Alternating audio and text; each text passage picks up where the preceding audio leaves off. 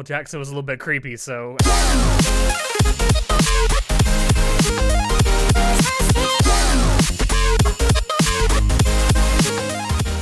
Hello, everyone, and welcome to Anime Club After Dark, the podcast that delves into all things anime, manga, and otaku culture related. I'm your host, Alex, but you can call me Senpai. And joining me tonight, I just have our czar of source material, John. Go read the manga. Yeah, I'm surprised you didn't just say "Hey," like you usually do. Uh, so tonight, uh, I've been looking forward to this for a while because uh, just I fucking love everything about it. You and I are going to be doing a spoiler cast for one of, if not the uh, most well received anime of 2019, Demon Slayer, aka uh, Kimetsu no Yaiba.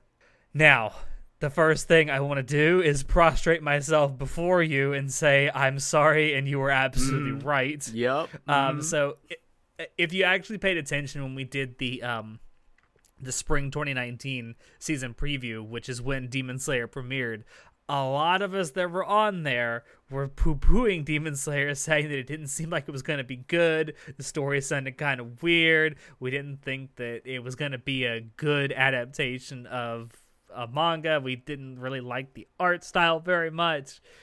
But I take it all back. Every single bit of it. John, you were right. And we were wrong. Damn right I was right. The fucking source material. How the fuck you gonna tell me? Oh man, I feel so I did the exact same thing in 2018 with um uh Cells at Work. I s- was shit on it so bad before it started and I ended up loving it. So to, Uh, to be is- fair though, Demon Slayer's manga is definitely not as good looking as the anime did. Like, I went into the first episode thinking, well, the animes or the uh, the manga panels were they're drawn well, but it's like it's really hard to imagine how these battle scenes would play out in an anime. You know, it takes a, quite a lot of talent, and I was getting honestly PTSD flashbacks to Bleach.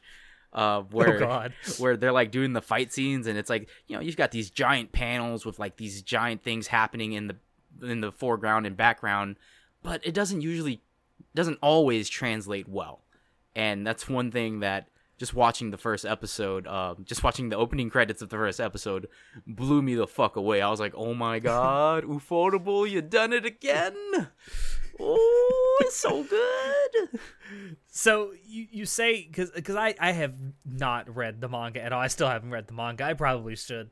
Um, but I so you're saying that the manga looked good, but not quite as good as the anime made it look. Well, at the end of each episode, you see manga panels, and that's exactly how they look. Um, they don't look bad. You know, the the art style isn't bad. Like uh, Attack on Titan's art style is kind of bad.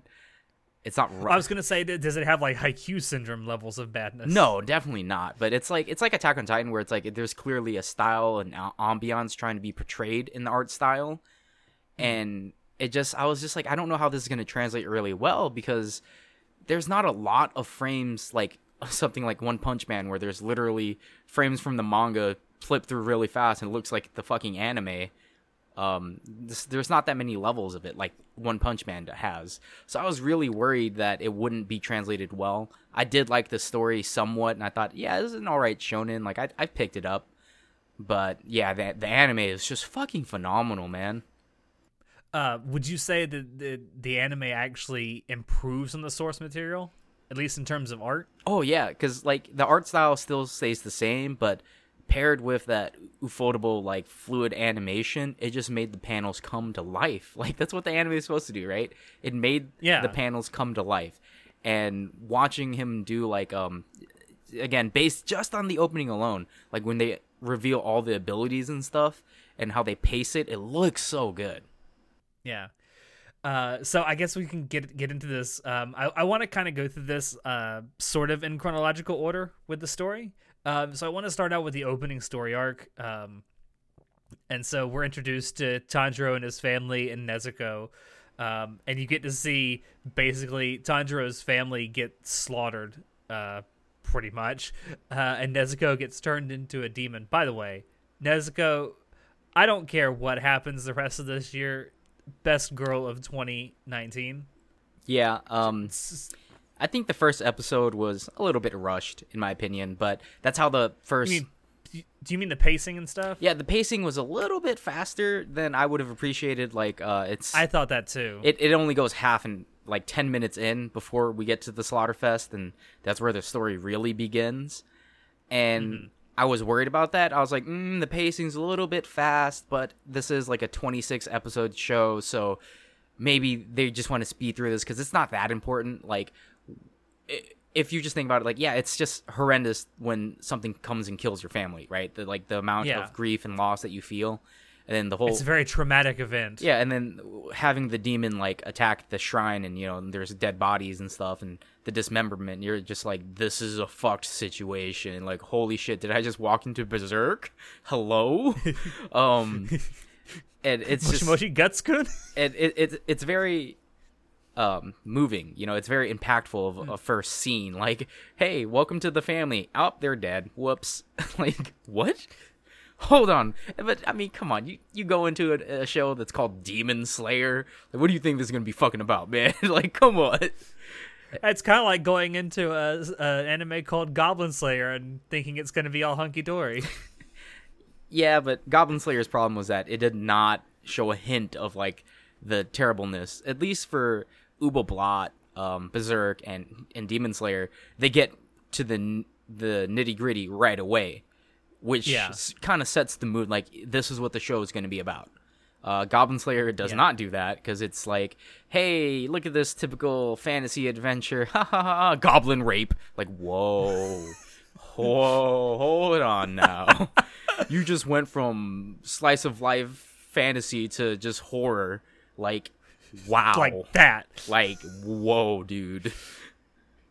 I, I will say one thing I thought that the anime did really well in, in that particular scene where Tanjiro comes back to like the house and sees everyone slaughtered and laid out. Like his like grief and like what the fuck is going on. They captured that really well.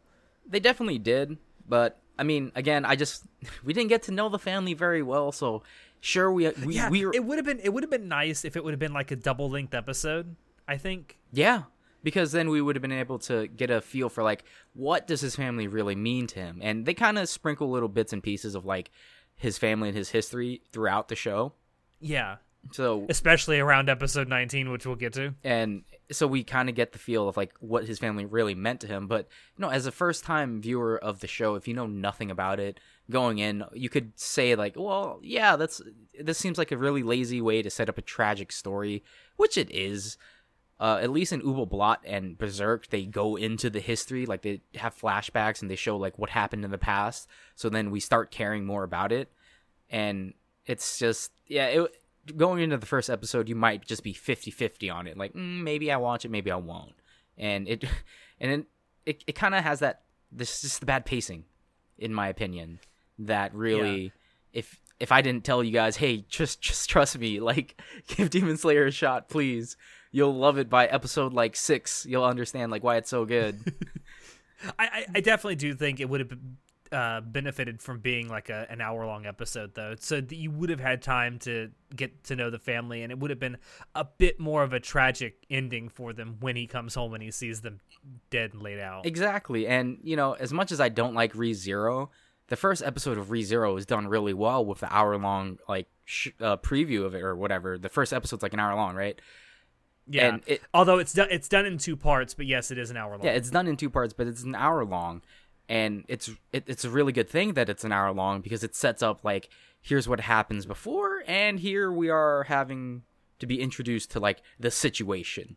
It didn't just jump into it right away, which to ReZero's benefit did it way better than the uh, source material did because it kind of just hits you.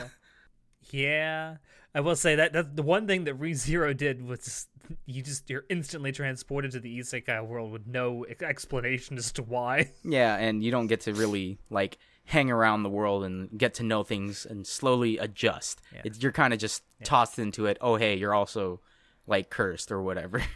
Yeah. like uh And then of course you, you go you go right from this and you know he comes back and Nezuko's been turned into a demon and he's like oh god I gotta save her and you know you find out that Tanjiro just has this heart of gold and he can't bring himself to actually kill Nezuko because Nezuko's her his sister, um, and he ends up running into uh Giyu, who becomes a bigger character later on in the story, who's fucking awesome, by the way.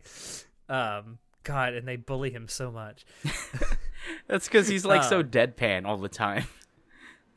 I also love the fact that in the uh, recently airing uh, English dub, he's voiced by Johnny Young Bosch, who's doing a really good job with the role. I'd like to say. Um, I haven't. yeah, he meets he meets he meets Giyu, and uh, Giyu tells him, "Hey."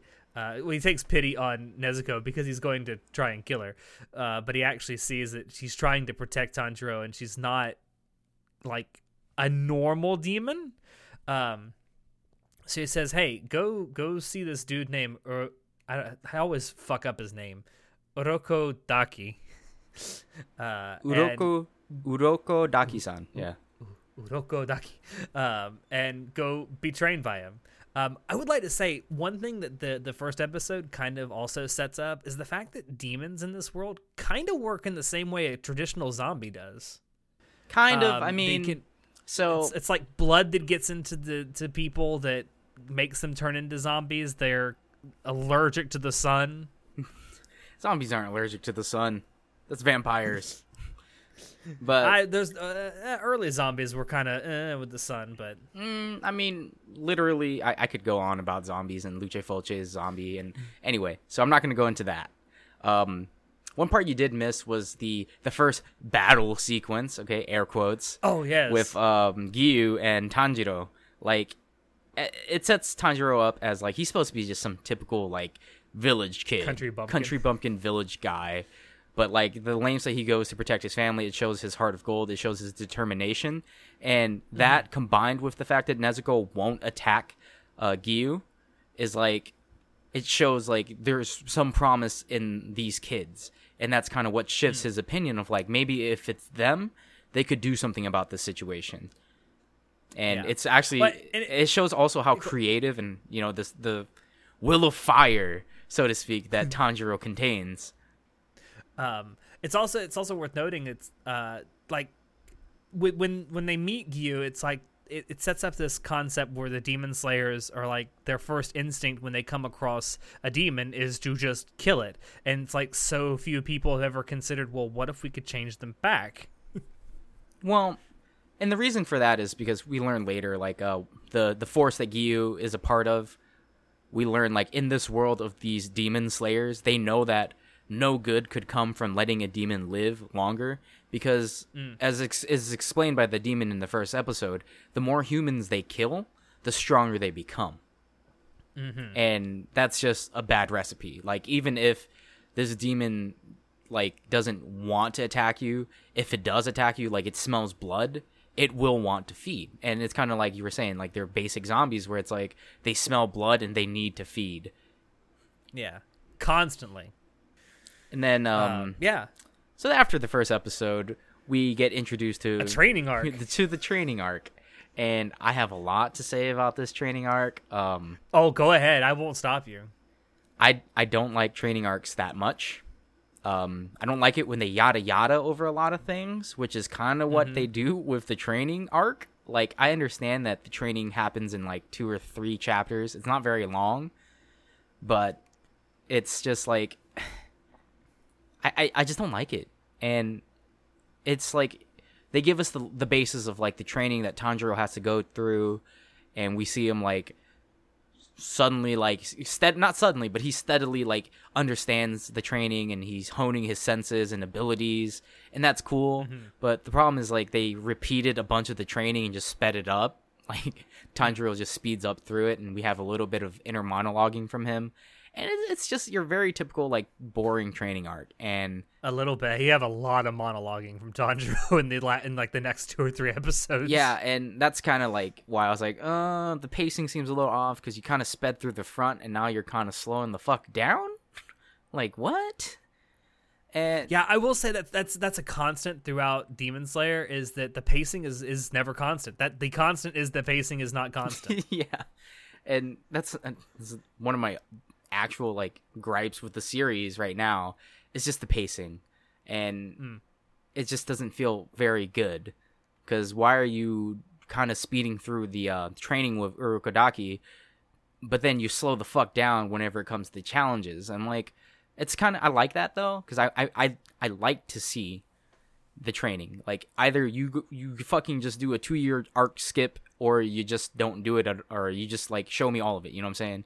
Like don't Mhm. don't give me half and half. I don't like that. Yeah. Um, I'd also like to say that what he's being taught is a breathing technique called total concentration, which seems suspiciously similar to Hamon from JoJo's Bizarre Adventure. uh, I'm just gonna throw that out there. Yeah. Um, especially when he, especially when the first thing he's being tasked to do with this technique is to break a rock in half. Yeah, and see that's another problem because in the manga they they go into the backstory a little bit more when he's breaking the rock about the uh, the spirits right before the um before the final Mm-hmm. it's two selection former starts. students. Yeah, it's the two former students, and it kind of segues really well into in the anime at least into the final selection, and then they do Mm-hmm. backtrack a little and like kind of connect the dots like oh these two kids are just ghosts of the former disciples who failed the final selection which works well in the anime in the flow but in the context Mm. of someone who's a source reader like it was kind of just like mm, you kind of skipped a part there and then they backtracked and did it and i was like mm, I, I guess it's okay like it kind of flows better like that in the anime because they already skipped some stuff in the beginning anyway so i guess it's fine Yeah. but the final selection was say- um oh go ahead Yeah, the fi- the final. I was gonna say the final selection, like the two episodes where they're in the where he's in the final selection, are really well done. I think. Yeah, because it's it doesn't just show like Tanjiro showing off his overpowered skills. Like he's actually he's using the techniques that he's learned and honed, but he's also still having difficulty because it's like he hasn't mastered this completely, but he has the starting mm-hmm. tools. And you know, as we've seen from episode one, Tanjiro is a fighter. And he has his wits about him, and he's always constantly thinking, "What can I do?" And it's not just like a burst of strength here or there, where he can just overcome it through sheer power of will which is good you know? Like it shows Yeah. he has limitations and no matter how hard you try you can still be bested. And it isn't until he like you know when he finally is able to cut the boulder and he understands how everything works it's because he's learning as he's fighting and he's adapting which shows that you know again based on the first episode he's resourceful. He adapts really well and it shows that he has what it takes to become a demon slayer because this is a type of situation where when you're faced against demons who either have 80 kills or over 100 kills they greatly fluctuate in their abilities and how strong they are like the the monster that he fights in the final selection the demon is just a The hand demon. Yeah. he's just a hand demon and he's very confident in the fact that I can block any skill you have because you're just trainees. That's why he's lived in the mountains so long and he's been able to stay away from the Hashira that are supposed to hunt down those overpowered monsters because he can use he eats other demons as well and he can use their abilities to mask his own. So that's how he's Yeah. gotten so strong and devours so many children and he shouldn't be in there. And it's a great like first obstacle for Tanjiro to test his mettle.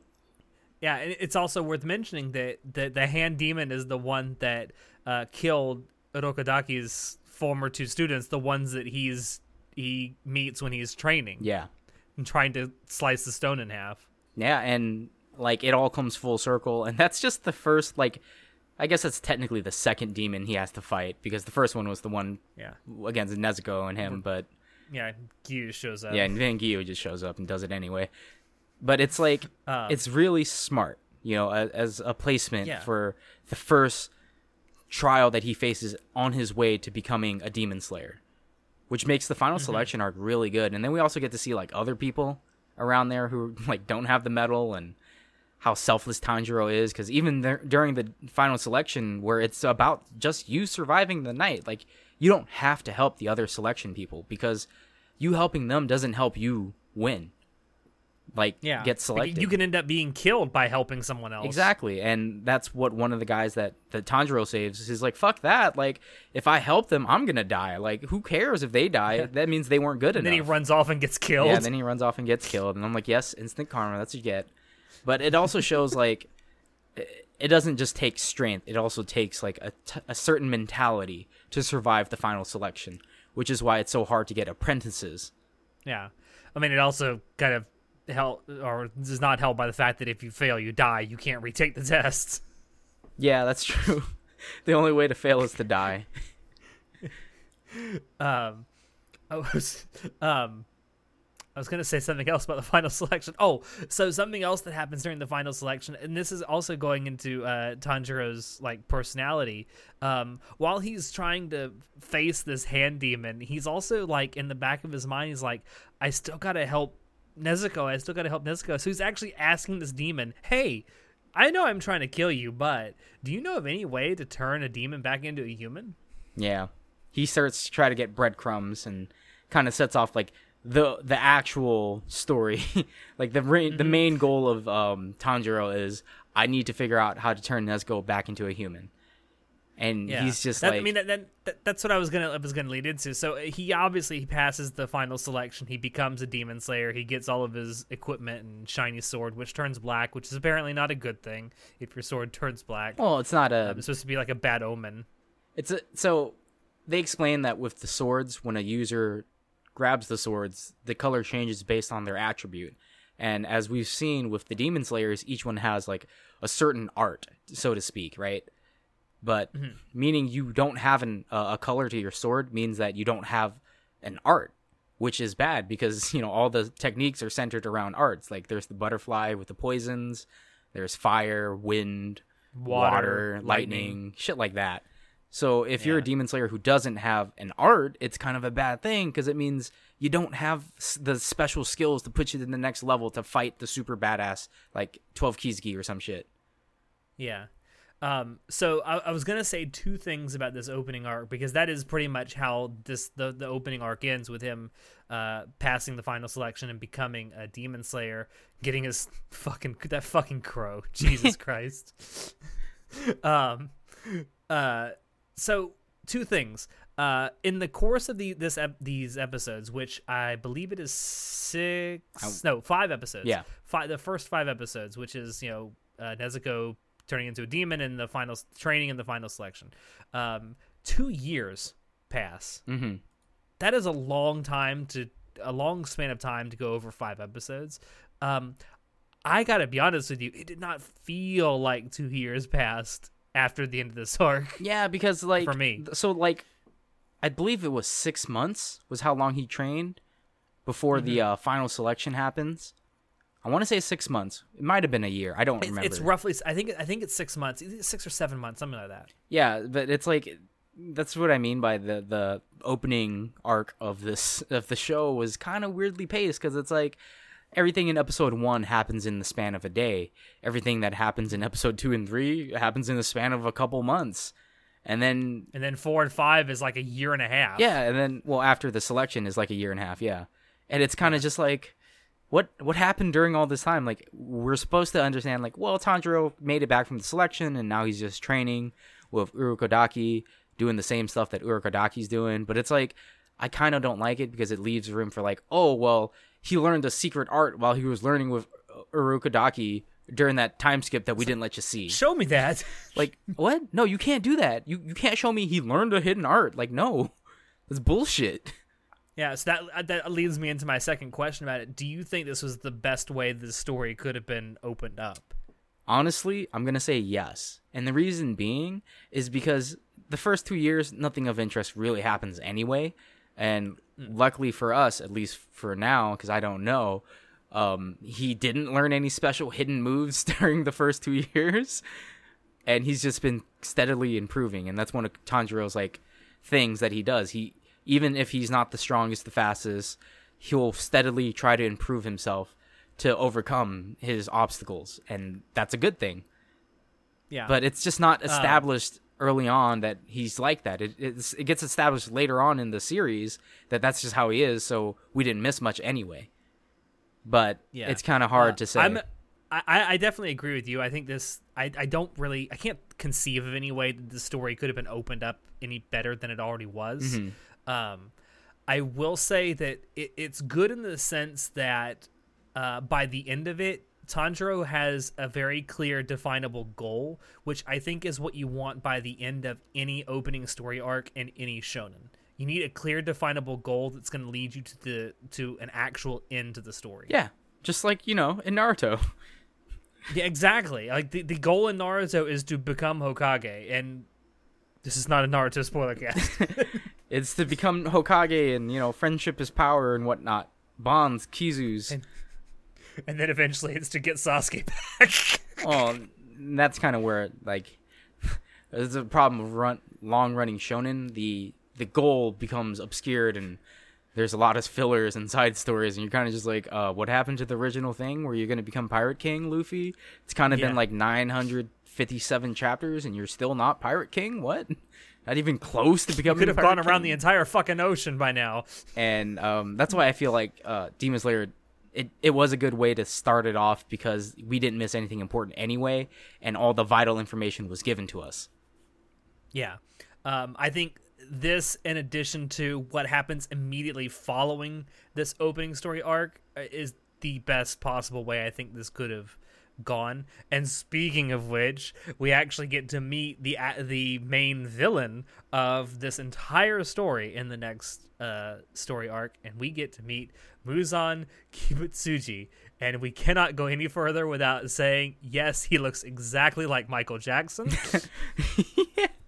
A little And bit. he not only that does he look like him, he fucking dresses like him too. Dun dun dun dun dun dun dun dun. I feel like I feel like someone needs to just make an AMV. Someone probably already has. I just don't know that. and yes, if no one understood that, Muzan, when you first meet him, dresses like a smooth criminal. He's wearing almost the exact outfit that Michael Jackson wears in the music video for Smooth Criminal. Yeah, the white suit, and he even has the Jheri curls, dude. The curls. He does. He even has the Jheri curls. It, it, it's it's amazing. I, I feel like I, I feel like this has to be intentional on the part of the mangaka. Maybe I don't know. See, the the mangaka is not like um the creator of JoJo's, where he steals stuff from real life and puts them in the story. um, I just feel like that was just the design. He was like, you know what, this feels like a creepy, sin- sinister guy, so we're gonna go with it. I don't think it had Well, any. Michael Jackson was a little bit creepy, so I guess it's hey, good hey, job. nothing was proven. oh boy uh i'm gonna move on from that one um so when we first meet him like this is this is like the progenitor of of demons and he's like just living as a family man Yeah, so we learn from Urokodaki that all demons come from one guy, and his name is Muzan Kibutsuji. And the proto demon the proto demon. And um, when we first meet him, like Tanjiro, one of Tanjiro's secret skills that's kind of not really a secret skill because it's not really used. It's kind of used, but kind of forgotten uh, after it's like the it's, it's used for plot convenience let's be honest Yeah, it's just used for plot convenience, but he can smell really well, right? And he smells uh he knows what Muzan smells like. So he finds Muzan in this middle of this like really well lit um industrialized city in Japan. asakusa i believe is what it's supposed to be. Yeah, be I don't remember the city's name, but he finds him there and he's like shocked. He's like, "Wow, there's so many people here." And he's like, "Oh my god, there's like so many people rushing everywhere and there's lights. Like, wow, it's crazy." Then out of nowhere like Yeah. he smells Muzan. He's like, "That's the demon Which, scent." that, that that his reaction to the city itself is another great reinforcement of the fact that he's a country bumpkin Yeah. And it kind of establishes like where they are in a timeline. Like, sure, they're they're still like villagers outside that don't have electricity and stuff like that, but in the main cities they have electricity and stuff. So it seems like it's a modern world. It's not necessarily like Yeah. back in the 1400s or something. No, it's it's. I think it's supposed to be set in around the turn of the 20th century, and I think uh, the reason I say that is because I read somewhere that like electricity wasn't pervasive in Japan until like the mid 30s. Okay. Yeah, and that that kind of establishes a good timeline for us, just for a little like backstory sake, which I love. I love world building. But um, when we first meet Muzan, we think you're like, oh shit, this is like the pro- progenitor of all demons. Like he's gonna be this super sick badass dude, and you meet him, he's just like a regular guy, and he has a wife and a kid, and he's like, I'm sorry, who are you? And Tanjiro's like, what the fuck? Like this is just a regular ass looking dude. Like he doesn't look like a demon, but he definitely smells like a demon. Like what's going on? And then It's like it's. I, I swear, I. It's, it's just like in part five of JoJo's where it's like tastes like a liar. and you know there were he, Tanjiro's just kind of shocked and like are you Muzan Kibutsuji? And then Muzan like realized like, oh shit, this kid knows who the fuck I am, and, and he has that little glint in his eyes. And then his wife is like, uh, what are you talking about, dear? Like, what is this kid saying? And then Muzan's like, oh, I don't know. Like, I don't know who this kid is, and I don't know who who Muzan is. Sorry, kid. I think you've got the wrong guy. And then Tanjiro's like, uh, uh, no, you you definitely smell like Muzan. Like, and then Muzan realized like, oh shit, he actually might expose me in the middle of all these people. So he does a little sneaky sneak and stabs a dude in the neck and turns him into a fucking demon in the middle of the city because he's like, all right, kid. Uh, well, there's an emergency. I'm out. And then Tanjiro's like, fuck. I'm gonna make my clever getaway. Yeah, and then Tanjiro's like, fuck, like, I get away from that guy. He's a demon. And then these people in the city are like, demon? What the fuck are you talking about, you country bumpkin? Like, what the fuck's a demon? Like, my husband's been attacked. Like, we need some help. And then the husband starts turning into a demon and starts attacking people. And the police are like, whoa, what the fuck? This guy's crazy, dude. Like, what the shit? And then in amidst this chaos, Muzan just fucking dips, you know? And Tanjiro's confused because he's like, I don't know what's happening. Like, do they not know what demons are? And he's kind of just like, well, fuck all that. Like, this guy's a demon, and you know, I gotta fucking go. And there's too many people, so I can't pull out my sword. And then we get introduced to the next characters who help like deepen the story about demons. And it's a really good Yeah, like uh, transition. It is. Uh, you get you. He meets uh, Tamayo and uh, Yushiro. Uh, so Tamayo is a former, uh, I guess you could say, a former demon. She still is a demon, um, but she's gotten away, and she used to like be under the spell of Muzan, uh, but she was able to like steal herself away from it, um, and she she she's the one that kind of puts it into Tanjiro's head that there's definitely a way that it can actually be done to turn a demon back into a human being, like a full fledged human being, but it's not something to be done lightly. Yeah, because we're introduced to Tamayo and um, whatever that fucking guy's name is. I don't remember his name. Yushio, Yeah, I don't really care. the one who's always going, "Don't touch her." Yeah, and it's kind of like a comedic bit between Tanjiro and the um, the assistant to Tamayo, but it's just more world building, and we learn like, yeah, she knows about Muzan. She knows that his blood can turn people, and she's a scientist. You know, she's like, I'm a doctor. I've I help people out, and I move from places from time to time, but I'm trying to break Muzan's curse because it's not just the blood that turns you into a demon. There's a curse associated with it. So we get more backstory during this part of the anime, which is great. I liked it. You know, I Yeah. and it also shows like there is a light to the end of the goal. Like it is possible for um Nezuko to be turned back to human, which was, you know, the starting goal of the first episode. Yeah, I mean, prior to this, he's just like wandering aimlessly, like, okay, there's got to be. I don't know if there's a way, but there surely there's got to be a way. Now he knows there's definitely a way to do it. He, they, it just it requires the blood of demons, Yeah, and of powerful demons, pri- specifically demons known as the Twelve Kizuki. and and prior to this, all we know is like all Tanjiro knows is well, the answer has to lie with Muzan, the progenitor of all demons, and that's all he has to go on. Mm-hmm. And as we learn, like Muzan's like head honcho number one, man. He's the jefe, you know, like he's the big boss, and a fucking starting out protagonist fighting against the big boss, like what the fuck, dude?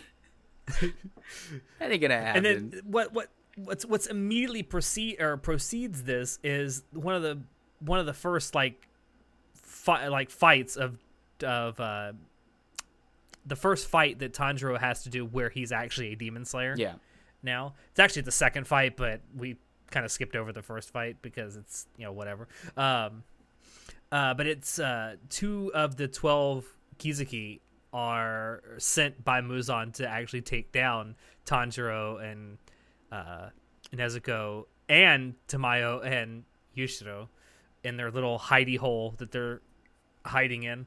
Um, that fight, my God. Um, that was when I realized that I, I well, I think it's when I started to realize that I was watching something that was kind of special because the animation in that fight, the choreography was oh my god, yeah. holy shit! it never stopped for t- for two and a half straight episodes. It never stopped. and it was really good. Like we get to when we the first fight that Tanjiro faces is about this demon who snatches girls and likes to eat them before they turn 16 because they taste better or whatever. And we see that they have the power to like dive into the shadow realm or some shit, like watery shadow realm. Yeah.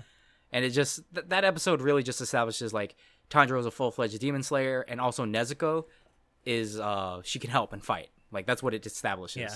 That she's not just a She just kicks down the door and it's like, nah, bitch, Yeah. this ain't happening on she's my fucking watch. yoked, dude. And uh, on, but on the second fight, when Tanjiro was fighting against Stand Arrow and um, Rolling Balls, tell me it's not fucking Stand Arrows, dude. It fucking stand arrows. Dude, just oh all right. So the two main There's so many allusions to JoJo's in this. we, we we've got the two uh, new baddies after Tanjiro's life, and it's one dude who shoots literal stand arrows and contorts things with his stand arrows, and also uh, this girl who plays with those the bouncy balls that have bells in them. I'm not sure. I don't remember Tamari. Tamari. She plays with Tamari, and um, it establishes like that these two main baddies want Muzan's approval. Like they're here because they found Tanjiro and they're like, "Oh yeah, Muzan's gonna promote us, and we want his approval." they keep monologuing like Sasuke Muzan Sasuke. yeah, and so then they start fighting, and it's just a really cool battles, a sequence of battles because you can see how Tanjiro starts to think more and incorporates all of this new skills that he learned. Because at this point, he's learned from Urokodaki uh, the the water form or the water breathing techniques, and they're oh my god! I told you, like they're animated so beautifully, just like in the opening where he does the slash and the water dragon comes out, and I was just like, he, all the water effects look really cool. Like it's not it's funny because it's an effect where they literally go to a different type of art style and they just kind of paste it over the anime, but it looks really good. mm-hmm It does. I like. Uh, I could watch that forever. Just that sequence where he does the the water breathing. It's like yeah, oh, like when he does the, just give me more of this. he does like the water uh yeah, water wheel and uh I don't remember the other technique names, but it looks so cool. Yeah, They all look cool, no matter which one he's doing, and they all have like a, they, they have a base look, but they all have this somewhat unique way in which they're portrayed, and it's really well done. And um, so after the battle is done and Tanjiro has slain his enemies, uh, one thing I really think that Demon Slayer does really well is they show how how much of a golden heart Tanjiro has because after he kills uh after Stand Arrow dies and whatever, right? Who cares about Stand Arrow? But uh the girl with the uh was it Tamar Tamari balls? Tamari balls. Yeah, the Tamari balls. When he kills her, you get a little glimpse into like her regret and like she was she was given the power, but all she ever wanted was to play Tamari with someone. Like she wanted to not be lonely. And uh, she's like, "Where's my Tamari? Like, I want my Tamari. Will you play with me?" And then Tanjiro looks at her with empathetic eyes and rolls it to her and gives it to her and puts it in her hand. And he hopes she's at rest now. And this is a beautiful scene because uh, prior to this, we he's only done that to um, the only emotion we really got from the demons was the first one that gets killed, who's like, "Oh, I don't want to die," but the other two that he kills are kind of just like evil pieces of shit. They're like no regret that they killed a billion kids. Mm-hmm. But this is the first glimpse into like the regrets that some of these demons have. And after we meet Tamayo and learn that she's a demon, and we learn that actually not all demons are bad, it, it's it shows the depth of like, well, when they the curse, how strong it is, how it, affects them, mm-hmm. how it can warp like what they originally wanted. Like maybe they were just in a bad situation where they didn't want to die, and they were given a second chance by Muzan, but then due to Muzan's curse and the blood changing their physiology, they went crazy. And that's what you see. It's like this girl was just someone who wanted to live and just play with someone. But she got Yeah. corrupted to such an extent, which is really good. Like it, it shows a lot there's a lot more to uncover, which is what I love. It's the and it's also it's also a great way to portray the power of regret. yeah. So it's oh god, I could uh fucking Demon Slayer. Demon Slayer is good. Go watch Um, it. So, something, to, yeah. If you've gotten this far, I hope you have watched Yeah. it. Um, so something we actually did learn at the very end of this fight, um, while these two demons that attacked them did want to be 12 Kizuki, and that's why they wanted Muzan's approval, they weren't. One of the things we find out is that if a demon is a member of the 12 Kizuki, they have their number ranks engraved onto their eyeballs, which seems very painful. Yeah. Um, so even though these demons were insanely powerful, and it took two and a half episodes for him to actually fight and defeat them, um, we find out that if he actually faces the 12 Kizuki, he's in for a long slog. Mm-hmm. And that's why he needs to constantly improve himself. Yeah, and it's like when he first fights the first, you know, we've got the the first demon who attacked his family. We've got the second hand demon, and then we have the hmm. the water demon. They all get pretty. They get bodied pretty easily, like kind of hmm. thinking because there's they're apparently not that strong because the two demons that Tanjiro fights right now with Tamayo in them, they're way stronger and it's you learn like they're the reason demons get stronger is because they kill people. So it's like, well, now we're introduced to this new twelve Kizuki. There's twelve ranks of like the upper ranks hmm. and the lower ranks, and it's like, oh man, how unfathomable is it that these ones who aren't even ranked are this strong? Like they can literally tear them up in two seconds, and the only reason they lose is because they were careless. Yeah. It's just it's it's a great setup. Um especially a great setup for what comes next. I would like to point out we're 40 minutes in and we're not even to episode 12. It's there's so much to unpack in Demon Slayer, man. I know there is. But, uh, yeah, let's- but let's- we get we get to meet we get to meet um we get to meet Zenitsu and Inosuke next. Uh Inosuke, one of the best boys ever. So, originally, when Zenitsu is introduced, he's this sniveling like ball of fucking hate. Everyone hates him. He's annoying, and we all know where this is going. Like, oh, he's just gonna be one of those like annoying side characters that like just talks a bunch of shit and can't do anything and always needs to be rescued. And we're just like, you know, we just fucking hate him, right? He's going to be the damsel in distress. Yeah. He's going to be he's to be Demon Slayer Sakura. and it's just like ugh. And then we also meet Inosuke, like literally, I think it was in the same episode, right? Or maybe the next episode. Uh, it was the it was the yeah, following the episode. following episode, we meet the second sidekick, which is, you know what? It's not fair to call them sidekicks. They're Tanjiro's friends. they're not sidekicks. They're friends. And uh, we meet Inosuke, who's just this like super buff dude wearing a boar's hat, who's just like, I need to kill demons. I'm the strongest. And you're kind of like, oh, all right. So we got the crybaby, and then we got the muscle head, and it's kind of just like, ugh, you know. I I wasn't excited when I first saw them. Do you believe this shit, Gonpachiro?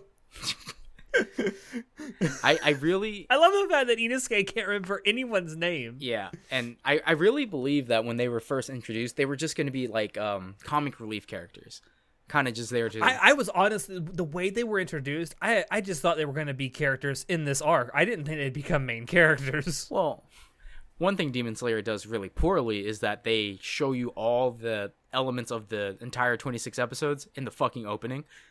Um, Yeah, um, I didn't want to comment on that when I first saw the opening because I was like, "Oh my god, they're gonna show every single thing that happens, and it's all in this on into this minute and thirty second clip." Like, fuck. I hate it when that happens, but I was like, whatever. No one's gonna know, get it until they watch it anyway. So, yeah, and then he fights the um, Tanjiro meets the new demon, and he's apparently an ex Kizuki, and he has these little banished. yeah, a banished Kizuki, and he's hella buff. Like he's fucking strong. And it kind of just like uh, Yeah. we this episode really sticks out because it kind of just shows like um you get to see how Zenitsu and Inosuke fight. Inosuke is kind of just like Hmm. a wild boar, just like the hat that he wears, and he's kind of just a wild child from the mountain. charges in, head down, Yeah, uh, sword drawn. but we see like he actually has very fast reflexes. He's very strong. And then we also see Zenitsu, like he's just a coward, he's a crybaby. But later on in the episode, when he gets knocked out and he doesn't have to think about being scared, he's actually hella strong. Like he has this fucking EI technique where it's just like flashes of lightning and shit. And you're just like, whoa, what the fuck just happened here? And it's just like, yeah, this is. uh And then you know we get a little backstory about Zenitsu and a little backstory about Inosuke. Just not even we don't even get backstory for Inosuke. We just see a little bit of their characters, and then once eventually the demon's defeated, we see more of the demon. Like we learn like the demon, he was an ex rider and he was never good, and he had a feral body and he was dying and. Muzan somehow found him and seeked him out and turned him into a, a demon because the guy just wanted approval of someone and it shows like again more character depth of like the type of people that Muzan approaches are people who are weak and dying and people And desperate. desperate. and it seems like he's doing this very form- formulaically because it looks like he's trying to build an army but for what but then the way that Tanjiro like is doesn't step on the guy's papers it uh it nudges back the humanity that was inside the demon and he's that's when tr- what triggers the flashback of like I just wanted someone to approve of my writing and tell me that I was good, that I was important. And Tanjiro was like, yeah, they seemed like they were important to you, so that's why he didn't want to step on them. And it's like in the middle of battle against an ex Kizuki, Tanjiro has such a heart of gold, and it's so good. It's like you could call that like the naivety of freaking main characters, and he survived because of plot armor, but it's because it has this show has levels. You know, there's more to it than meets the Yeah. eye. Yeah, I'd also like to point out that this fight with um, what's known as the Tsuzumi demon, uh, his name is Kyogai, by the way, um, was really well animated as well, and it's it it's a, I I honest you may disagree with me, John, but I thought it was a great use of CGI because. The, the the crux of this fight is that um, he's able to just bang on these drums and completely flip the orientation of the room that they're standing in, and that that 3D movement and 2D space I thought was really well done in this fight. Yeah, I I thought the CGI, as much as I don't like the CGI that's in the show, I thought for the um for the shifting in the room, it was done really well. Because you know you need to move a 3D object in a 2D realm, like it's hard to do. Yeah. Oh, and to do it convincingly. I also the the the the parts where they fall through doors and they fall into another room. That was like amazingly well done because that that seems like it'd be so easy to fuck up, especially when you do it as a tracking shot. Yeah, It just seems like it's so easy to fuck up, and they didn't. I thought it looked really, really good. It was very fluid. It was very just it, it just popped, and it just beat the shit out of Tanjiro. yeah. So then, uh, right after this, they kind of again the pacing in this show is kind of bad. Uh, so right after this action-packed oriented ex Kizuki fight, oh, before you move on, I have to mention that the quickly the scene where uh, Inosuke's mask falls off and it's actually revealed what he, his face looks like. And Zenitsu says, "You're a girl." yeah, And he's like, bitch, he has been wearing, he's not been wearing a shirt this whole time and he doesn't have tits. What do you think? yeah, and yeah, we get to see that Inosuke is actually a very beautiful man. He's got, got like a beachy face. but he's like and uh, kind of you know again a little bit more character like obviously why he's trying to be super manly and the strongest and the toughest around is because he's probably been made fun of his entire life about looking like a girl because he looks so pretty I will say those highlights he has he has in his hair are very nice. oh yeah the little blue on the end the blue highlights. yeah and it's it's also really cool how they color code every character like what their ability is is tied to what colors they wear and what color their hair is yeah, as we learn later on when we find more characters it's kind of funny to me but um yeah. Yeah, but after this, the the pacing of the show goes and takes a shit again because now it's the It takes it comes to a grinding a halt for a full episode. yeah because it's like now they got to focus on recovery and we get to learn more about the characters and you all you really learn is like Zenitsu is a fucking baby like God he's so annoying. And Inosuke is just a fucking brainhead idiot. And you're just like ugh I don't like these side characters. That's how I felt when I was reading it and also how I felt when I was watching it. Even though I know it gets better I was just like ugh like ugh if I was an anime only, this alone would me- make me want to fucking quit watching because they're so annoying. so I, I I don't usually pay attention to to Crunchyroll like comments and stuff that are on episodes, even though you can do it.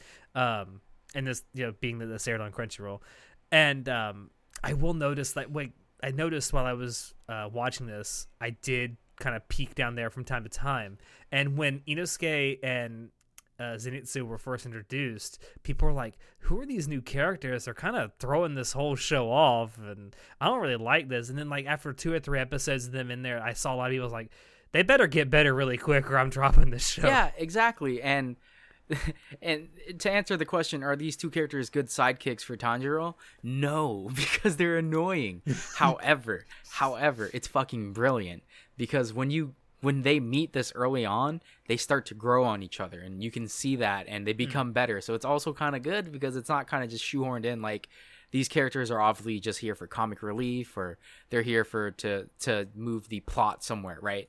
Which is something I did Yeah. complain about on our um whatever that cast was, the Gripes cast. Oh yeah, uh, Pet pet, peeves. Peeves podcast, and it's annoying. And I realize now, like, it's annoying when they do this, but it does get better. I promise you, the characters get better. You have to get through the initial queasiness to actually figure out why they're good characters. Yeah, but this plays on to the fact that you know they obviously wanted this show to be long running, so that's why they introduced, or even the um, the mangaka when he introduces the side characters, he obviously wants them to be a part of the story, and he knew.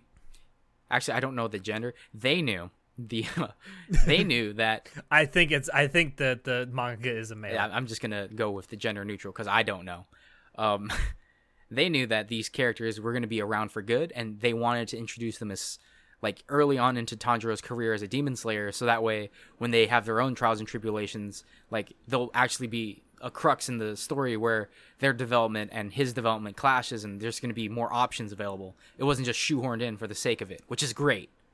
Unlike something else Yeah. that happens later on that I don't like, where they shoehorn their love interests and anyway, we're gonna move on to the next arc because Okay, yeah.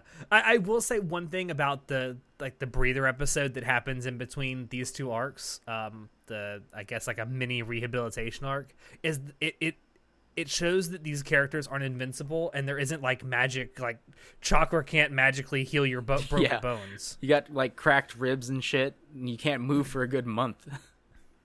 Yeah, I like the fact that the the characters actually get hurt and they have to go to a doctor or to a, a nurse or someone to actually heal them. They don't. They can't utilize their you know magic breathing techniques to heal their bones. well, until we get into the Super Saiyan levels, but I, Well, yeah, but that's you know we're not there. we're not yet. there yet. And what else it does really well is it shows the reach that the Demon Slayer Corps has. Like, why is it that Mm-hmm. there's this random ass inn in the middle of nowhere that is a recovery inn for Demon Slayers? Like, what type of reach does this organization have? Because prior to this, we know nothing about the Demon Slayer Corps, other than they have a selection process and you get a crow and you get a sword. But we don't know anything else. So it, it kind of like it's it's uh something that you see that it's And apparently, apparently, some people live long enough to retire. yeah, and it's like it's an unfathomable size and reach that this demon corps apparently has. And it, it's just it's more set up for the future. Like we're gonna learn more about the demon corps, and it's gonna be crazy. like what? It, I I just I, I love the fact that they did just didn't hit the reset button when people get injured. Yeah. That so many shonen do that. Uh, Someone will get injured and they'll say, "Oh my god, my leg's broken," and then the next episode they'll be fine walking around. yeah, and Tanjiro is still injured from his previous fight when he meets uh, Zenitsu, and it's like it plays a role in like why he can't maximize his power, and even when they kill the uh, the demon in the house, he's still already hurt. So that's why it's important that he focuses more on like it, it pushes him to his outer limits where you're already standing on one leg but you still have to complete your task. So he has to become like more focused. He can't waste his movements especially against a demon that can literally just change your footing at the beat of a drum and he can do it continuously. So it shows more character growth which is again this really good show that shows you how the main characters develop. It's really good. Yeah. So I guess we have to move on to the Mount Na- uh, Natagumo. yeah we, I was so I was so I was so so so so so concerned when I saw the word Natagumo because I know that means spider. yeah gumo means spider so this was the I hate This was- spiders like with a passion. this was the big arc of the entire anime series, right? Like the Natagumo arc was the big big bad, and This is when it hits. This is when the anime hits its stride. and it it is the best arc out of the entire 26 episodes because it is the longest running one. It's not just a couple episodes. It's ma- it's like I want to say 5 episodes. No. It's like 6. Six. Yeah, it's like it's it's it's almost as sh- short as the other arcs, but it's there's so much going on. But they don't spend too much time on the things happening, which I liked because you know Tanjiro is our main character. Let's not kid ourselves. But they do show like um, they introduce all the villains, all the monsters that they're gonna have to fight. They show you all the other. There's apparently other Demon Slayer people there.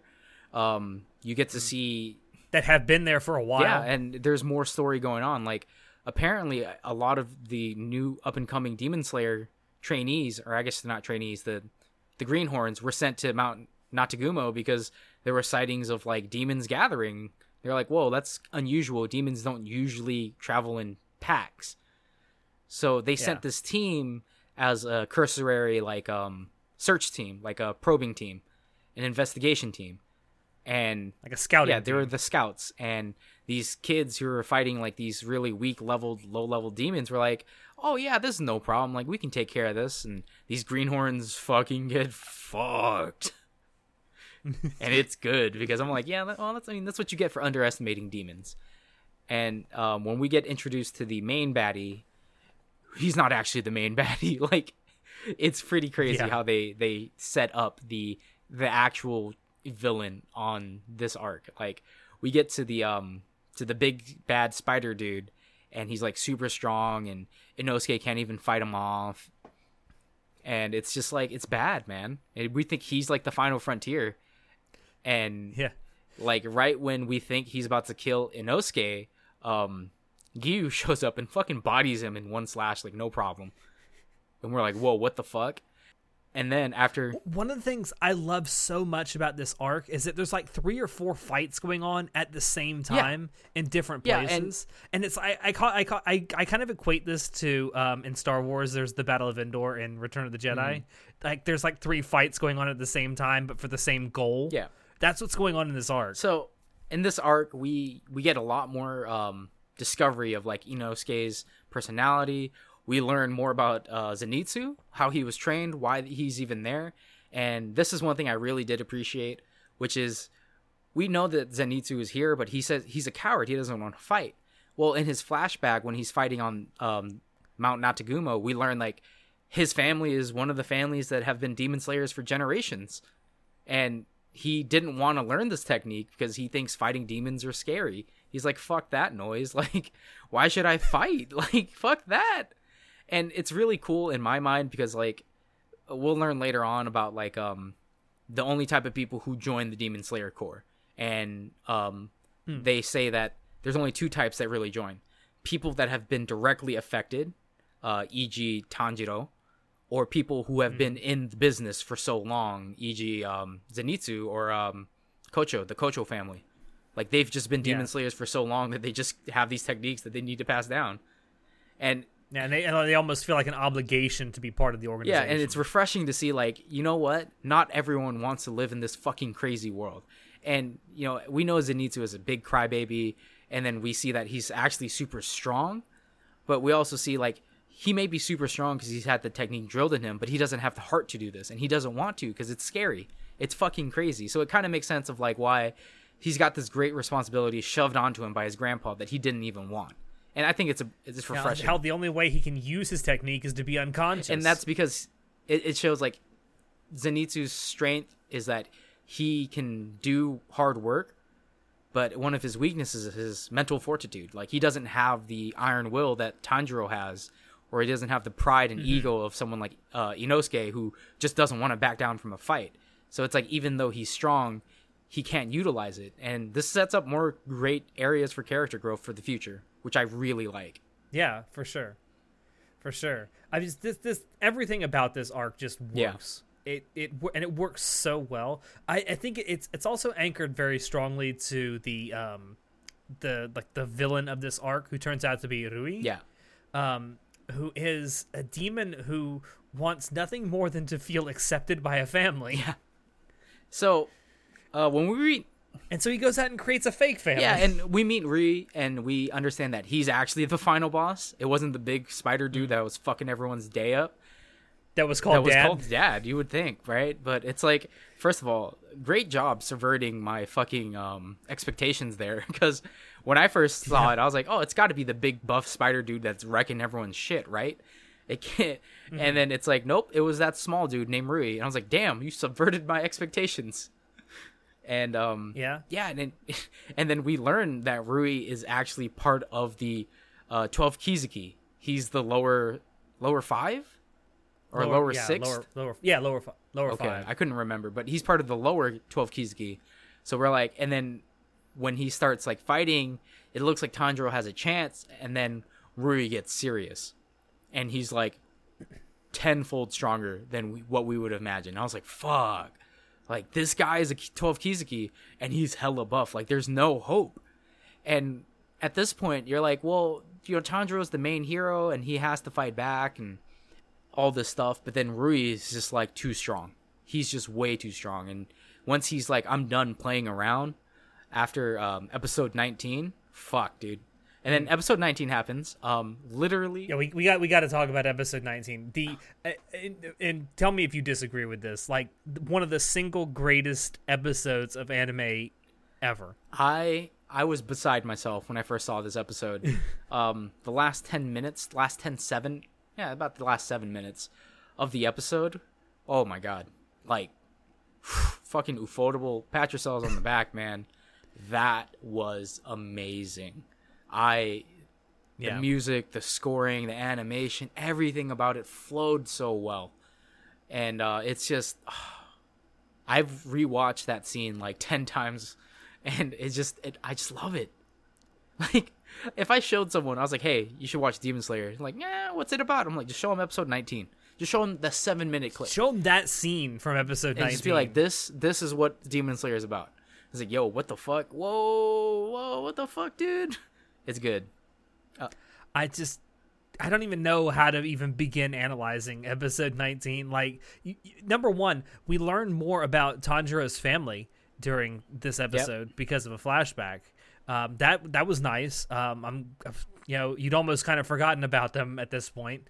Um, Not really because You get to see his you get to see his father, which has uh, can we can we I have to ask the question is what's on Tanjiro's head supposed to be a birthmark or a scar? It's- it's a because his father has the same thing. So, one thing that we learn from Muzan when he's talking to his demons or whatever, he tells them, "You need to kill the kid with the Hanafuda earrings."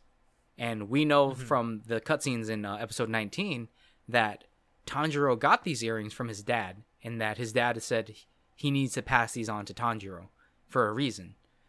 And for some reason, his dad has always had a frail body, but when he does the um the Hinokami dan- the Hinokami dance.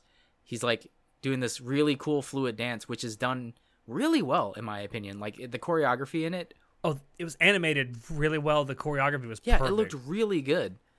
And um, it's like it's kind of weird that for someone who has a weak body who can't really do much, would know how to do this really cool dance, and it looks really strenuous. And he's very, um, very, it's very rigorous. That's the word I'm looking for. It's it's a very rigorous routine that his dad will do when it's fucking snowing outside, and it seems like it pays homage to something.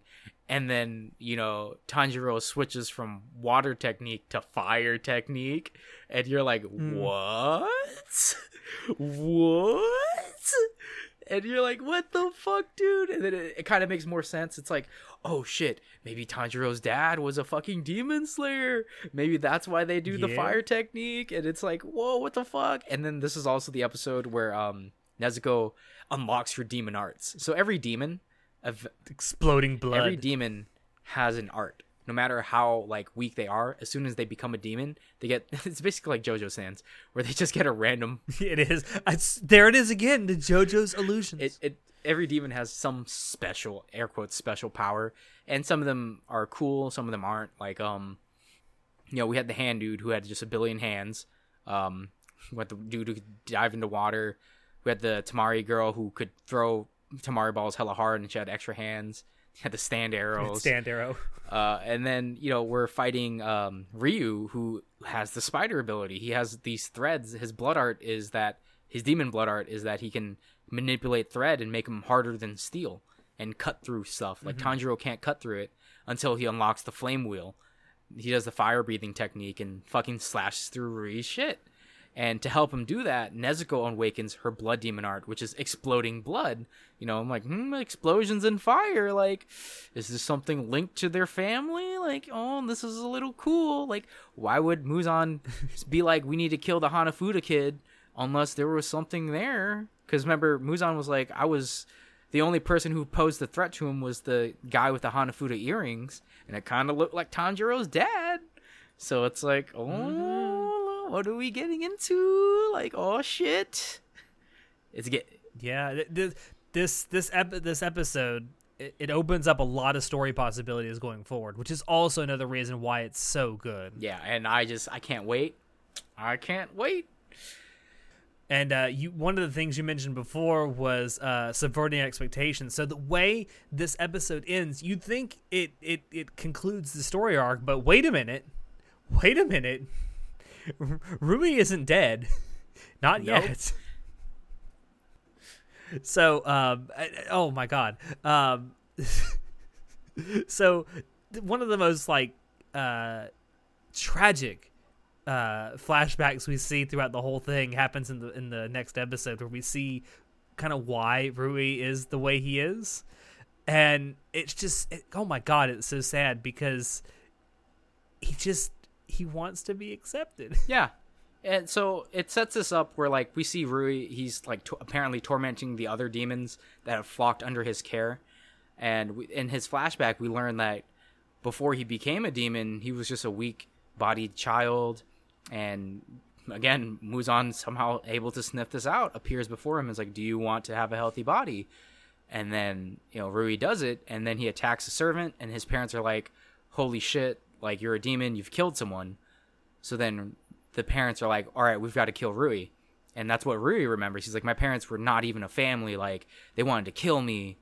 But it isn't until uh, Giyu shows up and then fucking bodies Rui with the 11th form of water breathing, the fucking endless ocean. Oh my god, that was so cool too. Like, oh shit. These, these, it's, it's also worth mentioning at this point, like uh, Tanjiro has broken like 13 bones in his yeah, body. Tanjiro's basically like on his last fucking ribs. He's dead. He's Yeah. almost dead. He's got like one rib that isn't Yeah, broken, and we have like Inosuke fucking crushed throat, tied to a tied tree. to a tree by Giyu and with a crushed throat. Then you have uh, Zenitsu. We have uh, Zenitsu has been bitten by a spider and is slowly yeah, dying. but then he like remembers his lightning breathing techniques to slow down the process, but he also kills the uh, spider dude anyway to help slow down the poison. And so basically, all the recruits are fucked already. And now we get introduced to the Hashira, and uh, Giyu and Shinobu show up, and it's just like they're hella buff. They just cannot be stopped. and um, like Ryu, Ryu, Ryu, fuck Rui, Rui. thank you. Rui is like, oh, what your fucking water techniques? Fucking Tanjiro is using them. and They're fucking bullshit. They don't work. And then Giyu is just like, uh huh, yeah, whatever. And it's like ocean or whatever it was, and it's just it's like all the things that Rui sent to shoot Giyu, everything just gets stopped. It's like a ripple in the ocean, just like a single drop. And it's all peaceful. And out of nowhere, bam, Rui, Rui gets his fucking head chopped off. it was just like super fast. He's just like, what? And then that's when when Rui, Rui gets his head separated, he has another flashback to when his parents were talking, and it turns out his parents wanted to kill him, sure, but it's because they wanted to atone for their sin of letting Rui kill someone and letting him become a demon. And it shows a little bit more again about like when you become a demon, something inside you changes. You hold on to your deepest re- You're not the same yeah, person. you hold on to your regret and you turn that regret into hatred and you curse things around you. Like we've seen it time and time and again where we have other demons where um, Tanjiro has slain, where we see glimpses of their past where people are just like, uh, like when Tanjiro, he kills the mother, quote unquote mother of the um, spider family. And when she dies, she's happy she's died because when she gets her head chopped off, she realizes like everything's finally calm, you know? And it turns out she just didn't want to die in a situation. And that's why she got turned into a demon. She just didn't want to die. But now she regrets, like, because she didn't want to die, she became a monster and she had to kill other people to keep on living. And she regretted that. Now she doesn't have to live with Yeah. the fear. And I guess it was, it was more of like learning about living with the fear with Rui and his family. That's why she was relieved. But it's like we can see like when they're demons, they don't they seem like they don't have emotions except hatred and rage. But when they Yeah. die, they lose that you know the curse loosens on them and they can finally feel emotions again. Which is again is a cool little tidbit that we get to learn a little bit more about the demons. Yeah, I it's just oh god, this entire arc is oh god, I love the Mountain Yeah. Natagumo arc so good, so much. Oh, it's it after after this concluded, it, it just it it cemented itself for me as one of the greatest shonen story arcs ever. Yeah, like I, I honestly, when I first saw Demon Slayer's anime, I was just like, oh, it got an anime. That's cool. I think it has the elements to make it in the anime industry. Like, it's got the good shonen aspects. I did not expect Mm-hmm. it to be this good, honestly. Like, Mm. reading it is fun. I like reading it, but man, I enjoy watching the anime too. Yeah. So I, I guess uh, we're getting close to the end here. Um, one of the things that is sort of unique, at least about this particular anime adaptation, is that it ends on what is essentially a breather arc. Yeah, and Uh, com- well, spe- especially compared to what comes before it. So, the next arc, quote unquote arc, is the rehabilitation arc. And this is basically where they show you the training that Tanjiro does while rehabilitating. So they don't skip the training montage this time. they actually show it Oh, to and you. they also and you also get to meet the en- entirety of the Hashira, which they're awesome. yeah, and it introduces more like we learn more about the demon core, like the master. We learn about the um the people who clean up after the demon slayers. It opens up a lot of questions like who is the master? Why does everyone respect him so much? Why does the master even have a cleanup crew? And you learn like um you, you learn about the existence of the Hashira. The I want to say there was 8 7 or 8 Hashira. Uh, let's see. There's there's uh, Giyu Shinobu, Kyojuro, uh, Tengen, Mitsuri, uh, Muichiro, Gyome, and Obanai, and uh, Sanemi. So that's nine. Okay, yeah, there's a lot of them, and these um Hashira, as we've seen, like even with just Giyu, he bodies a lower five super fast, like literally one technique. like, so we know that these uh, Hashira are fucking powerful, and the people around them are afraid of them because they're like, oh my god, these Hashira are crazy strong, and super crazy, and they all have like explosive personalities. One guy has an explosive personality. One of them has a definitely explosive and personality. um yeah it, it's really cool And, like they have different just like how we've already seen the water breathing with Giyu and Tanjiro and Urokodaki and then we have we've seen the uh, the lightning and I, I want to say that I don't know what Inosuke is his is just blue so I want to say it's supposed to be like Earth but I don't know Air? I don't know. I don't know but each like we we see the character designs and each of them are colored just like their abilities or they have aspects of their things like one of them is a snake has a snake technique and he has a snake and he looks super shady like a snake and they, they all look like the thing that they Yeah. embody. That's so And- good. That's so that's like from a design and like uh, character design standpoint. That's so amazing. yeah because we can pick him out very easily and like it's even funnier because it takes it another level. Like the guy who has the power of air he's an airhead. But we also learn like he may be an airhead and not pay attention but when it comes to the master he's completely focused and that's how every hashira reacts to the master which is super cool. I just I fucking love Kyojuro so much. It's like yes, the flame Yeah. pillar, and he has this insane eyebrows. yeah and he's like super sparkly like the flames Oh my god! And all and, and Mitsuri, the love pillar, she's like oh to everything, yeah and brilliantly, brilliantly voiced by Kana Hanazawa. Yeah. So that was really cool. And I like the rehab arc. I like most of it. I don't like all of it because one problem I had with it is that they sh- they introduce a fucking love interest. And I was like, no. Mm. I'm assuming you are referring to Kana- um, yeah. Kanao. So, Listen, you may not like her as a love interest, but uh, let me get that uh, lewd fan art coming, no. uh, boys no. and girls. So, I I just don't like the fact that we don't know who she is and we get a little backstory about her like she was uh, an orphan or she was sold off by her parents who were abusive drunks and their family was poor and her brothers and sisters were dying because they didn't have anything to eat so then she gets sold off and then she like breaks inside. So she can't decide anything for herself. So we get the little boo-hoo backstory but why does she start to like tanjiro? Like why did they have to say um the kocho onesan why does she have to say one day kanao you'll meet someone you'll love and then you'll start feeling again.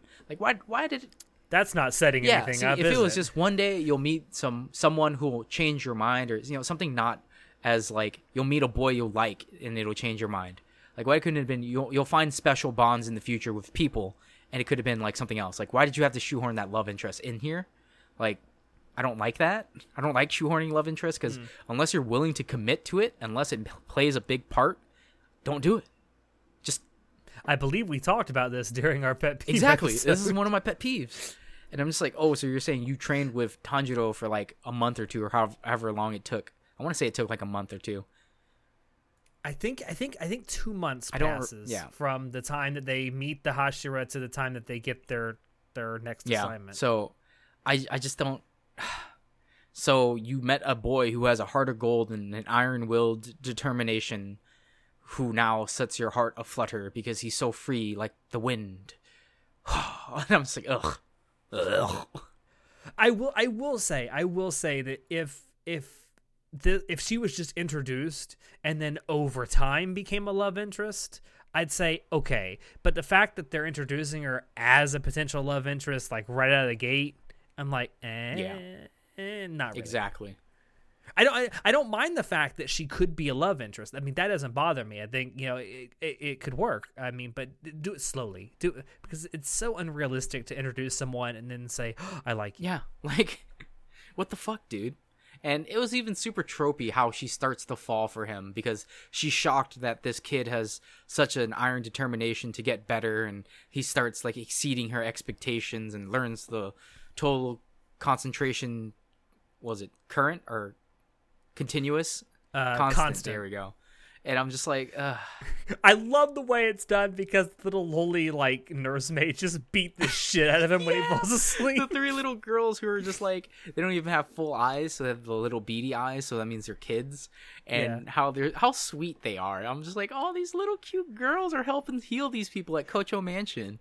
And how Tanjiro was like, yeah, I want you girls to beat me with this stick if I fail to keep it up while I'm sleeping. And and none of them question this. They're like, okay, we'll beat the fuck Yeah, out of you. they're rooting for him, which is great. You know, he has this little peanut gallery rooting for him, and it's just super cute. And overall, I think I did not hate this arc like that much. I didn't hate it at all, really. You you di- you disliked a specific Yeah. part of it, but you didn't dislike yeah, it I. I disliked a certain aspect of it, but I honestly thought it was well done because, again, we get to see the training that he goes through. We get to see like Mm-hmm. everything that happens. They don't just yada yada it. Oh, okay, so two months two months has passed and now they're also stronger. By the way, like what? yeah. So Yeah, I, I, I was I was very grateful to see the training, and you actually feel like by the time it's over with that not just Tanjiro but Zenitsu and Inosuke have actually gotten a little bit Yeah. stronger.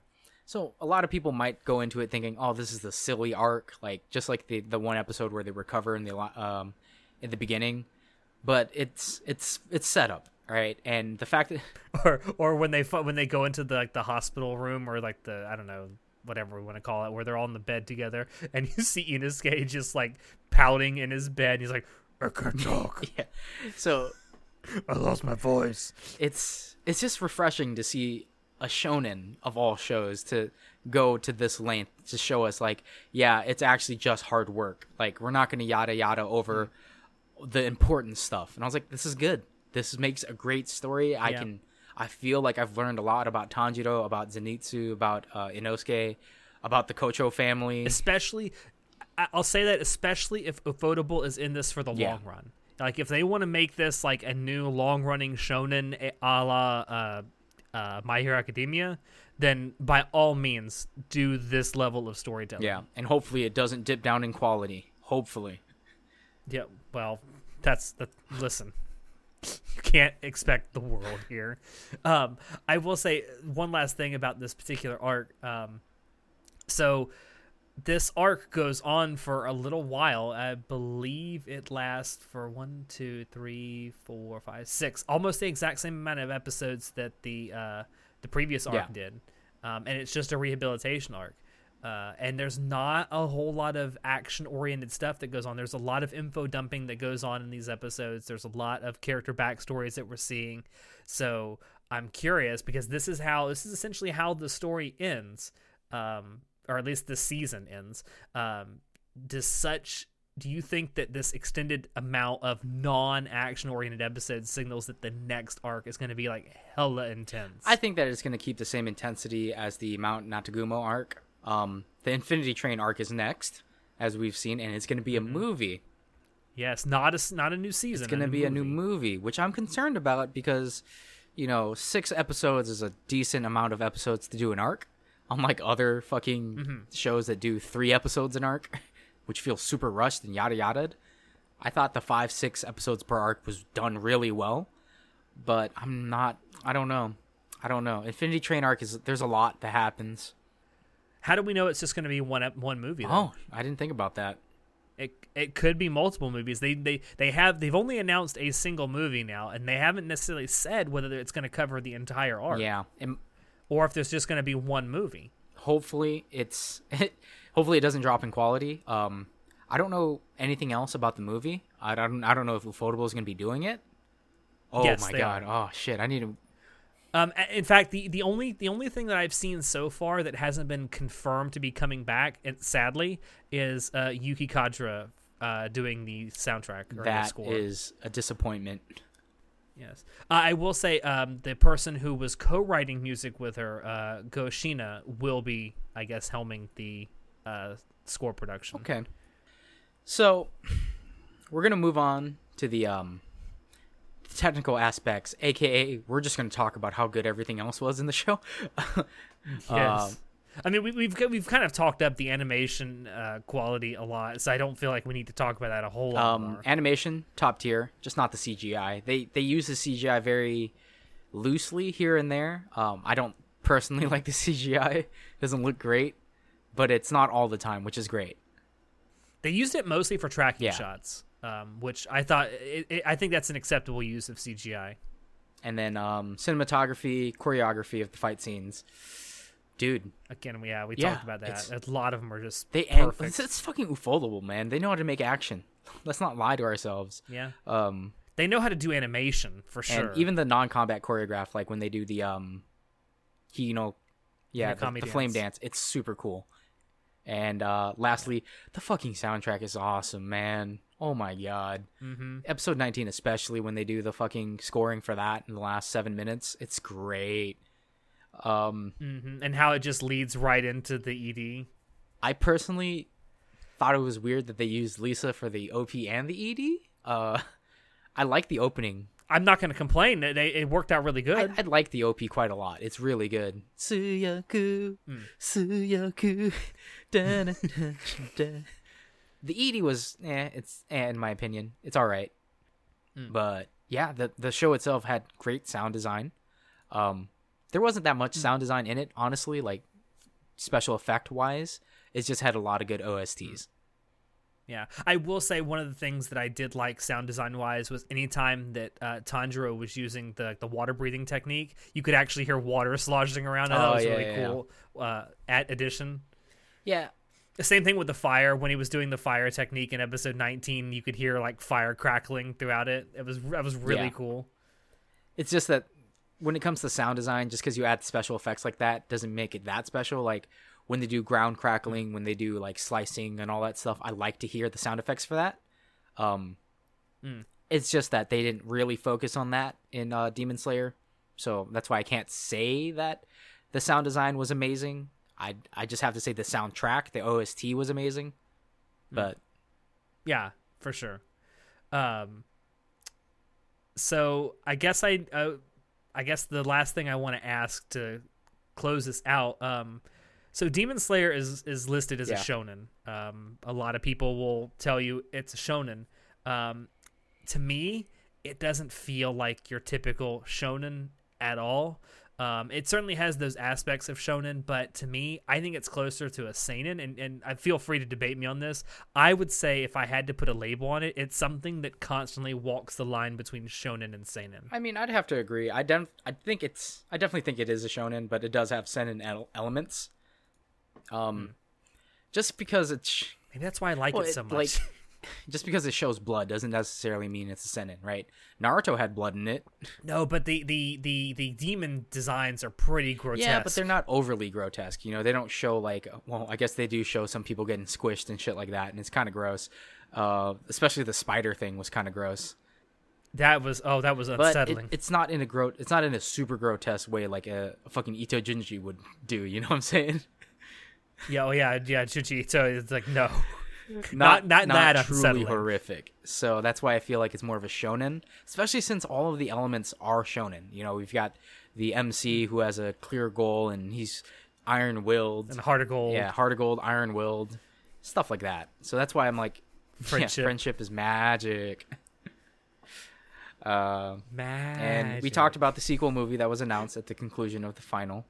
Um, Yeah. Were we expecting an announcement so soon? I definitely, I honestly thought it was just gonna be like, stay tuned for a season two or something like that, like to to be announced. Yeah. I was expecting. I was. I. I- was expecting a an announcement of something. I was hoping it was going to be another season. Uh, the movie, the con, the idea that it was a movie just Yeah, that me. that definitely caught me off guard. Um, I don't know of a lot of shows that do sequels, like or the next arc is gonna be a movie. I know. I can. I can tell you one that's doing it right now. That's very recent. Is the remake of Legend of the Galactic Heroes. It did a twelve episode um, first season, and then they did three two hour long movies. That's just yeah. I, I just don't. I don't see how that would. Well, I um, will say it. They since they're doing three two hour long movies, it's the exact same like runtime that an, a twelve episode season would yeah, be. and that's that's fine. Um, I just don't see why they would choose to do that. Like, you're splitting your sales now. um, Yeah, I don't know. Me and Show have talked about that. He he and I are just absolutely in love with Legend of Galactic Heroes. It's one of our favorite things ever, um, and we really like that this um, this remake or this yeah this remake that they're doing. Um, we think that I think it's Production IG. I think um, they're they're doing a really good job with it. Um, but yeah, it is a really weird release schedule. We, even he and I are kind of questioning it. Like, wouldn't it have just been better to do maybe a twelve, ep- uh, like one 12 episode season Yeah. a year? like I don't, I don't understand why. But I'm. The only thing that really makes me upset is that I won't be able to watch the movie for a while. like, Yeah. Uh, I mean, un unless I don't know, they could do something like they're doing with Human Lost, where it's essentially releasing pretty close to you know when it's actually it released in North America first, and then it released in Japan, which was really weird. But um, I don't know. Yeah, I, that's my that's one of my biggest fears too, is that it's going to come out in Japan, and then we're going to have to wait four, five, six, seven months to actually see it here And yeah. US, So we're just gonna or anywhere else outside. we're just Japan. gonna buy some tickets to Japan, go watch the movie, and come back. gonna spend like a thousand dollars just to go see an anime man. movie. I've spent a lot more to do a lot less. I can believe that. yeah, that was. I mean, that's Demon Slayer, man. I, I, I had so, I had so few expectations going in, and it blew every expectation I did have so thoroughly out of the water. I mean, this definitely is worthy of being nominated for Anime of the Year, and it is going to be nominated for Anime of the Year at R and D Award ceremony. and I definitely I I would I had creeping suspicions that it might be bad because again the manga itself isn't bad but I just didn't see how it hmm. could be any better. And especially with like the stills for the action scenes because you never quite know how action scenes are going to play out. You know if they're going to be fully animated or if they're just going to show like here's this big attack and we're going to cut to this then cut back and then cut to this cut back. Yeah. but no they didn't skimp out on the animation for that at all. They literally went frame by frame and was like well this is how this would look. Like instead of skipping from here's the wind up panel of the water wheel then here's the slash with this beautiful wave they're like we're going to show all of it. And of course it's also hard to gauge uh, from key art what the animation for action sequences is going to look like so and that's all i had to as someone who didn't read the manga beforehand that's all i had to go on Yeah. So uh, if you guys So- have been re- listening to this and you haven't seen Demon Slayer, go watch it. Fir- first of all bless, Bless you bless your hearts for listening to us, listening to me drone on for 50 minutes about how good Demon Slayer is. Um, 50 we're at the hour and a half. yeah, but I'm mark. saying I, I probably spoke like 50 minutes worth of Demon Slayer is good. Yeah, it, it is. It's really good. Um, I I'm, I'm stoked for anything more from this, uh, whether it's a movie, whether it's additional se- uh, seasons down the road. Um, I'm I'm just hoping they can keep as many people that worked on this together for whatever comes next, because clearly they it works good yeah, together. for sure. So thank you all out there for dropping in to listen to us rant on about Demon Slayer for an hour and a half. We hope you enjoyed it because we always enjoy bringing this stuff to you. If you want to check out previous episodes of the podcast, you can find us on YouTube, SoundCloud, iTunes, and Spotify. If you want to keep up with what we're doing, you can join us on Discord, Facebook, Twitter, and our website. Shoot us an email if you have any questions or if you have ideas for topics you'd like us to talk about in the future. Links to all these things are down below in the description. As always, I have been your host, Alex, and I will see you next time. Say goodnight, Nezuko. What? I don't know. I wanted to call you Nezuko. You can just go. "Hmm, hmm, hmm." No, but she actually does speak in like the last couple episodes. Which That's is crazy true. because can you imagine this voice actress being paid to just show up and go, "Mm, mm, mm." What are you talking about? It's the easiest money she's ever made. Uh, good night, everybody.